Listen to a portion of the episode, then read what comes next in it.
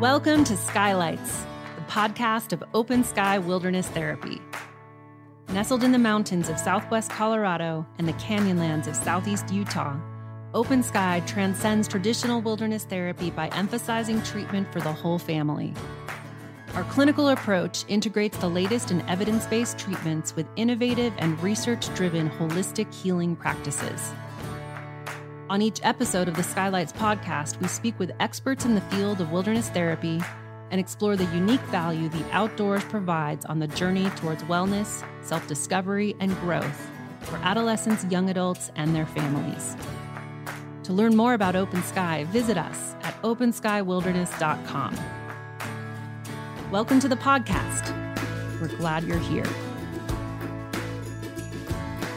In this episode of Skylights, clinical therapist Mariah Lofton speaks to the often misunderstood differences between gender and sexuality, including sexual orientation and gender identity, how unaddressed gender and sexual identity issues can result in mental health risks, and how family members and loved ones can best support young adults navigating these core identity issues. As a licensed professional counselor, Mariah skillfully blends her background as a psychotherapist, behaviorist, and art therapist melding a variety of modalities, including art therapy, behavioral analysis, and relational psychotherapy, dialectical behavior therapy, and motivational interviewing, to name a few.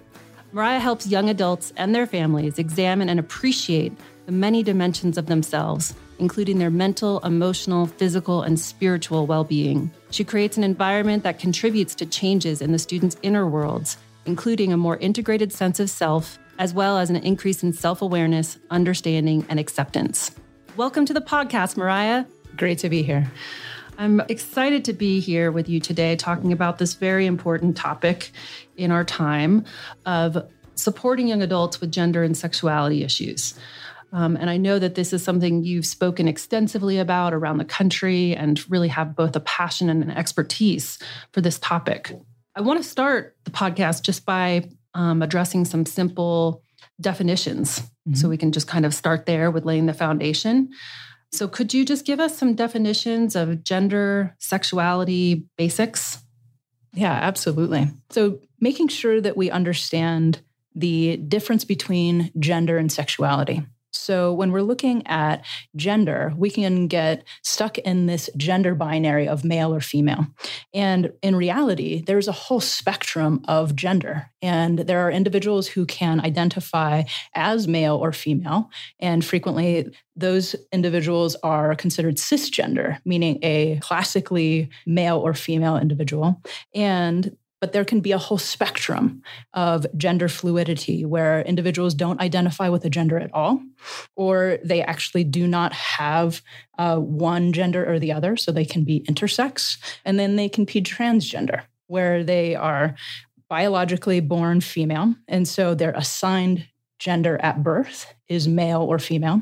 And then they actually uh, transition to the gender that they actually experience in themselves. When we're looking at sexuality, we're looking at an individual's physical, sexual, or emotional attraction to the same or opposite uh, or varied gender. And so part of this is related to attraction, uh, sexual interactions. And frequently we'll hear people talk about sexuality as gay, lesbian, bisexual, straight, asexual, queer, questioning. So I think there are a variety of ways that we can look at gender and sexuality. And so it's just good to kind of start off with the basics of what people are experiencing in the world. So just to recap, sexuality as you're talking about sexuality, that's that's about sexual orientation or individuals physical, sexual, emotional kind of attraction, who they're attracted to. Correct. In that way. Mm-hmm. And then gender what is that in terms of the the, the physical identification mm-hmm. and then kind of the more like self identification of how I identify sure. my gender? Yeah. So when someone is born, they have a assigned a gender at birth, and that individual might not experience that as being true for them.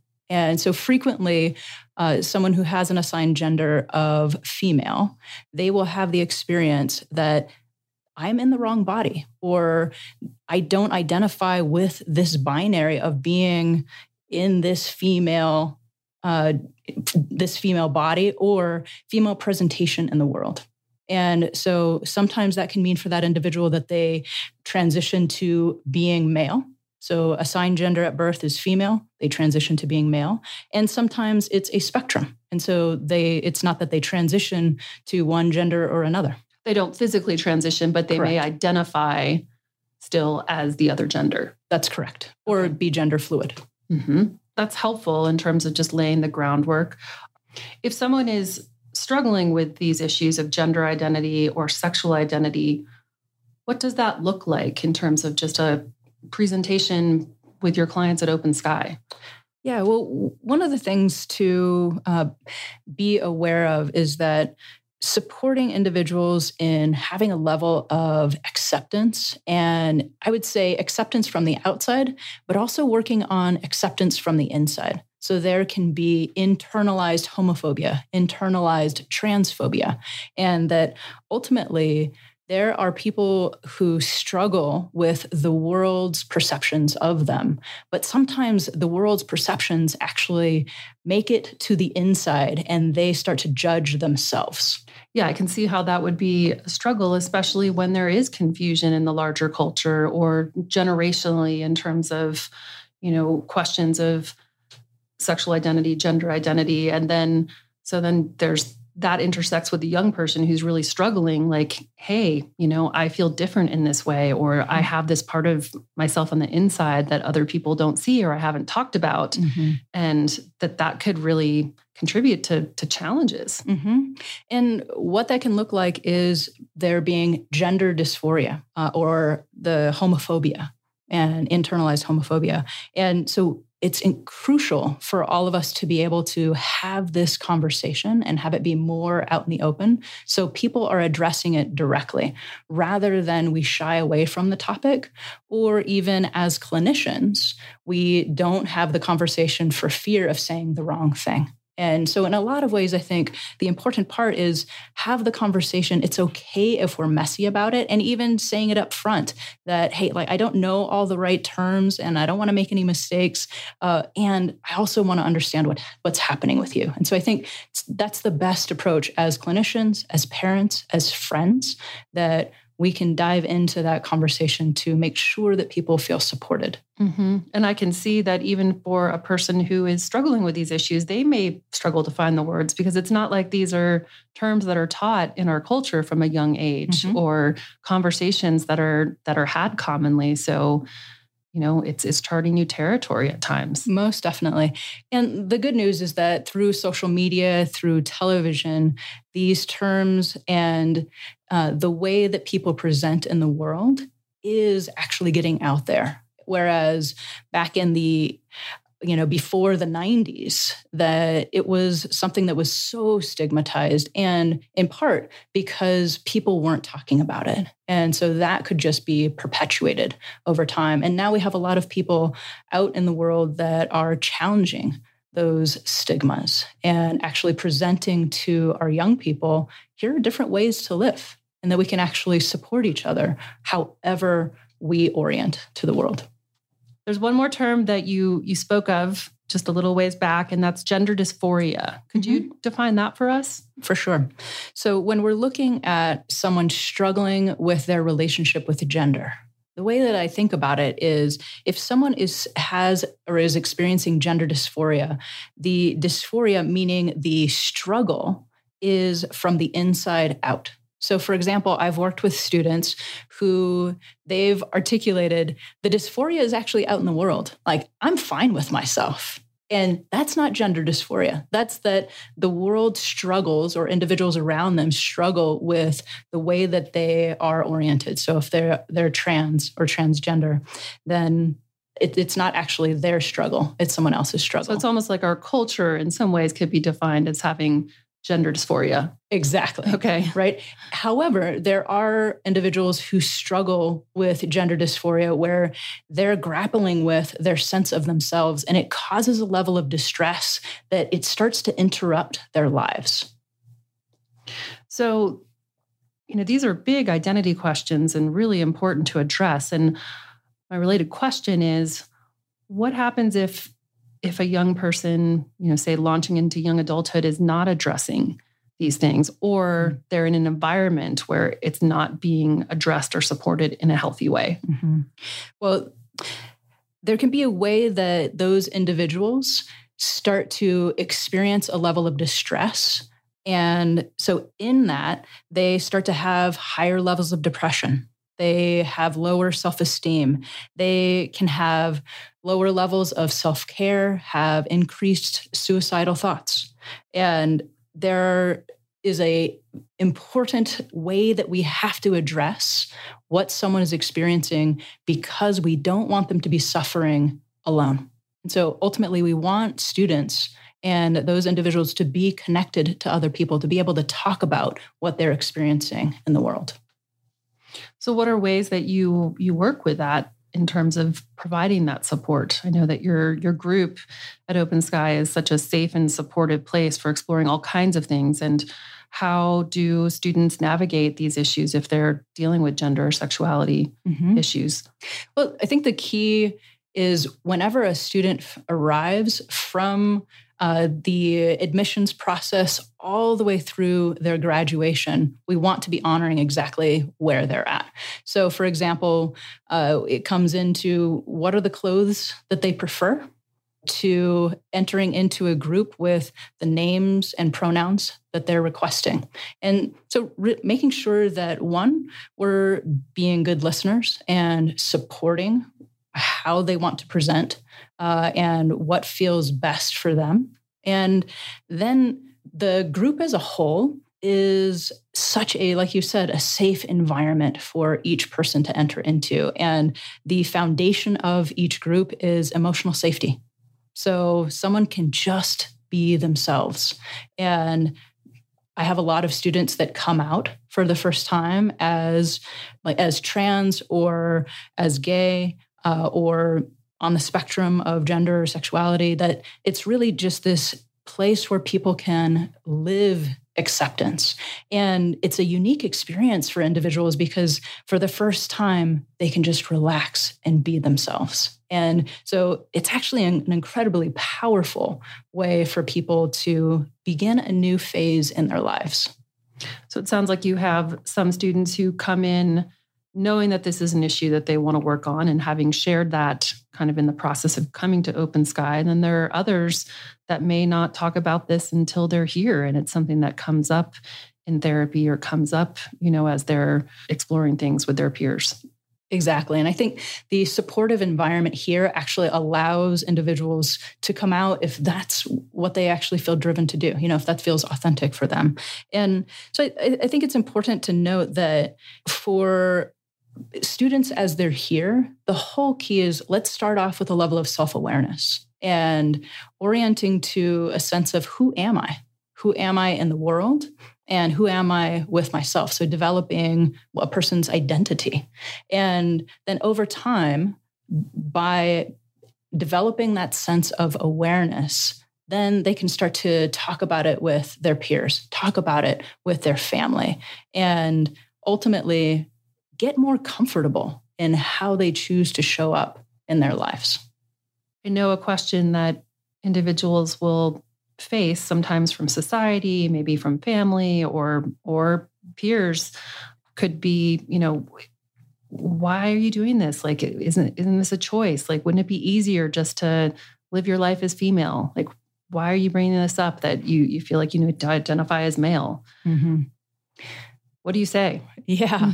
Uh, I think a, a, key part is starting with one, it's not a choice. I actually have many students who are able to articulate if I could choose, I would not choose this life.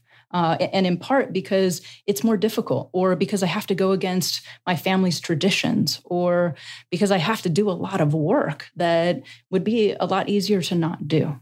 And so I think that's that's one thing that I've heard from a lot of my students. And on the other side, there's this reality of, oh my gosh, I can't pretend anymore. Mm. And the suffering is too great. The loneliness is too great, or just distress in general is too great. And so being able to be myself is far more important. And being able to have the support around each person uh, actually allows them to move forward in their lives rather than to stay in a place of isolation and suffering. On the topic of family members, what are some things that that parents or family members can do to support their children when they are exploring these issues? Well, there are different steps that we take here. So, for example, when someone first arrives, they communicate with their family by writing letters. And sometimes I have students that they want to come out to their family via letters, and then we'll follow up with a phone call. And so it really depends on what's the most supportive for that family uh, and for that student. And it can be helpful for parents as they're on phone calls with me separate from their child to support them understanding what are some of the things that like some of the terms that they not might not be aware of. What are some of the things that uh, they can read and so I'll provide some psychoeducation, some memoirs, if that would be helpful for them. Um, there are podcasts and w- webinars, you know, TED Talks and whatnot that can be supportive just to help parents to orient to a different perspective that it might be unfamiliar. And so ultimately, I'll do that work with parents to make sure that they feel the support and the understanding. And then we can work with their relationship or work on their relationship with their child. Yeah, I can see how that that education would be really important and also a way of the parents demonstrating attunement like i want to learn about you and i want to you know learn about you so much that i'm willing to step outside my comfort zone and read these books or listen to podcasts mm-hmm. and then that would be a topic of kind of conversation that mm-hmm. would be ice breaking too, because it can be harder to talk about personal stuff, you know, sometimes, um, and it can be easier to start in the more general. Exactly. Yeah. Yeah. Well, and as students and families have the conversation here, what we're doing is we're building a foundation and so that they learn how do we talk about things that are uncomfortable? How do we talk about this topic that we have avoided? And that can be talking about depression and isolation and thoughts that are uh, kind of suicidal in nature, or it can be talking about coming out and sexual orientation and gender. And so we're beginning the process of here's how we talk about things that are uncomfortable. And here are the communication skills. So we'll teach communication skills between families and their children so that they can actually take this skill with them and be able to continue the conversation. What is your experience in when you see young people addressing these issues and making headway both on developing a more kind of solid sense of self and freeing themselves maybe by having conversations, whether it's with parents or peers, to come out. How does that affect some of the other struggles that they've been having, the depression symptoms, the other challenges that they've been navigating? How does that play out? Typically, what I'll see is depression decreasing pretty dramatically. And the beginning of that is being in a community at Open Sky where people are accepting. So they don't have to pretend to be someone else. They don't have to be isolated anymore. And so that level of connection, I think, is a vital part of this first step. And then being connected to their families. And and it's okay if there's still some tension or that this is an ongoing conversation that needs to happen. And I think a big part of the relief that students are feeling is because of the level of connection just to their families and the willingness to have that conversation. And then from that place, they can actually set goals heading forward and make choices that actually are in alignment with their true selves. And so that might mean, hey, this is the best school for me or the best school environment for me. Or maybe it's that we need to be very intentional with the family therapy that we do heading into the future or having a specific therapist that really understands gender and sexuality issues or connecting people with the right professionals, whether it's medical professionals or mental health professionals, so that students have that level of support heading forward in their lives. what do you see contributing to Open Sky being a positive environment for working through these issues? So, meaning, you know, I know you've worked with many young adult students who have been working through gender and sexuality issues. Mm-hmm. What do you think it is about the environment at Open Sky that makes it a powerful place to do that? I think there are two components. One is the community, and two, supporting individuals understanding themselves. And so we want to build both of those things. So, for example, a student establishing a deeper connection with themselves is crucial because we want them to ultimately be in a position where they can communicate here's what's happening for me. And so, if there's not an awareness of here are the emotions that I'm experiencing, or here are the things that I need, or here are the things that I can do to help myself feel better, then there's a loss there. And so, students who are developing a sense of themselves, their emotions, uh, and what are the things that they actually need and what can they do, then that supports them actually heading forward in their lives. And then they can communicate that to their community. So, that ultimately supports them growing and heading forward in their lives. That's helpful to have you identify those two things community and then connection to self and so, mm-hmm. whether that's at open sky or after open sky or in a different environment, but that those you, it sounds like you really have seen those things being super important to the process is having supportive community and then also being in a place where you're really nurturing yourself and providing that sense of support to yourself mm-hmm. as well. Most definitely.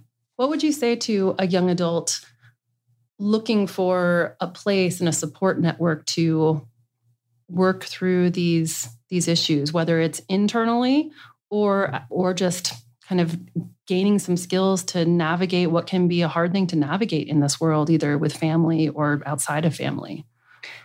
I think it's key coming back to that community and being connected. Get the support that you need to begin with and then have with that knowledge with that support then have the harder conversations and sometimes those harder conversations are actually with yourself. And then you can have those harder conversations with either family members, loved ones, friends. And what are a couple of takeaways you have for parents in terms of words of wisdom about how to best support their children going through this process? I think the emphasis is for parents to hold love to be more important than social mores and societal expectations. So come back to a child's happiness, come back to support, and be self aware of what are your own biases, what are your own stigmas, and be brave heading forward. Primary thing is how do we listen? So, can we listen to ourselves and can we listen to each other? And listen. I know a lot of people will say they, they're listening, but then the other person may not feel heard or, you know, listening can be a loaded thing. Like, what do you mean when you say listen? What does it really mean to truly listen? I think if someone is communicating to you what's happening with them, can you actually repeat back, reflect back to that person what you heard them say? And it's not necessarily repeating back word for word, but do you really get what they're saying to you? Can you put your own biases aside so that you're actually in relationship with that other person? Because you, the whole key is you want to be in a place of love and connection. And so if you're coming from that place, then that truly is getting the other person. And that's the core of how to listen. You're really good at giving like concise answers. Right. I know this has been an area of focus and passion, as I said in the beginning, for you for many years.